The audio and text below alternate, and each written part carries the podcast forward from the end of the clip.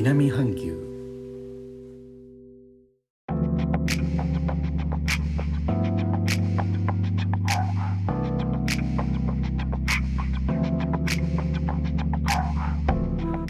インドネシアから高野です。日本との間約6000キロ。インドネシアジャワ島中部の古い都ジョクジャカルタからお送りしております。日本とは一味も二味も違う。東南アジアのライフスタイル声でお届けします。今日はお昼ぐらいからライブとなっています。これ今も収録に雨音が入っているでしょうね。聞こえますかね？まあこちら熱帯ですのでスコールというのはありますが寒気乾いた季節に入ってますのでスコールはたまにというのが例年です。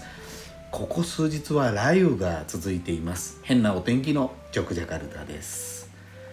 インドネシアはロックダウンをせず大規模な社会活動の制限が続いています。6月24日お昼12時の時点で全インドネシアで新規に感染症陽性と確認された人の数1日で2万574この私の住んでおりますジョクジャカルタでも791となりそれぞれ過去最多を更新。各地の病院のベッドも埋まりつつあります。ワクチンの接種は各地で進んでいますが1日60万回に達していません。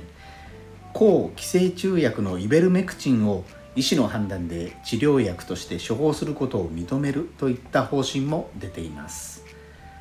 こうした中ジャカルタにある在インドネシア日本国大使館経由でインドネシアの保健省から出された5月28日付の保健大臣令について情報が入ってきました。いわくインドネシアに在住する外国人がワクチン接種の対象であるとの規定を明記とのことです。ワクチン接種の対象とされた外国人は一時滞在許可証定住許可証。ま、これはインドネシア語でキタスとかキタップとまあ呼ばれるそれぞれのビザ詐称に基づいて出される ID カードですね。および旅券番号を所持していなければならないなどといくつか条件があることと実際どのくらいの日数で打てるようになるのかは各自治体の事情にもよるようです。ただ今までは対象であるのかどうかもはっきりしていませんでしたので裏付けができたことは良いことだと思います。とはいえインドネシア国内のテレビ報道を見ますと病院の廊下まで溢れる患者が映し出されていてまあちょっと行くのには躊躇してしまいそうです。私は6月9日にジョクジャカルタ市内の総合病院でワクチンの第1回目を打つことができました。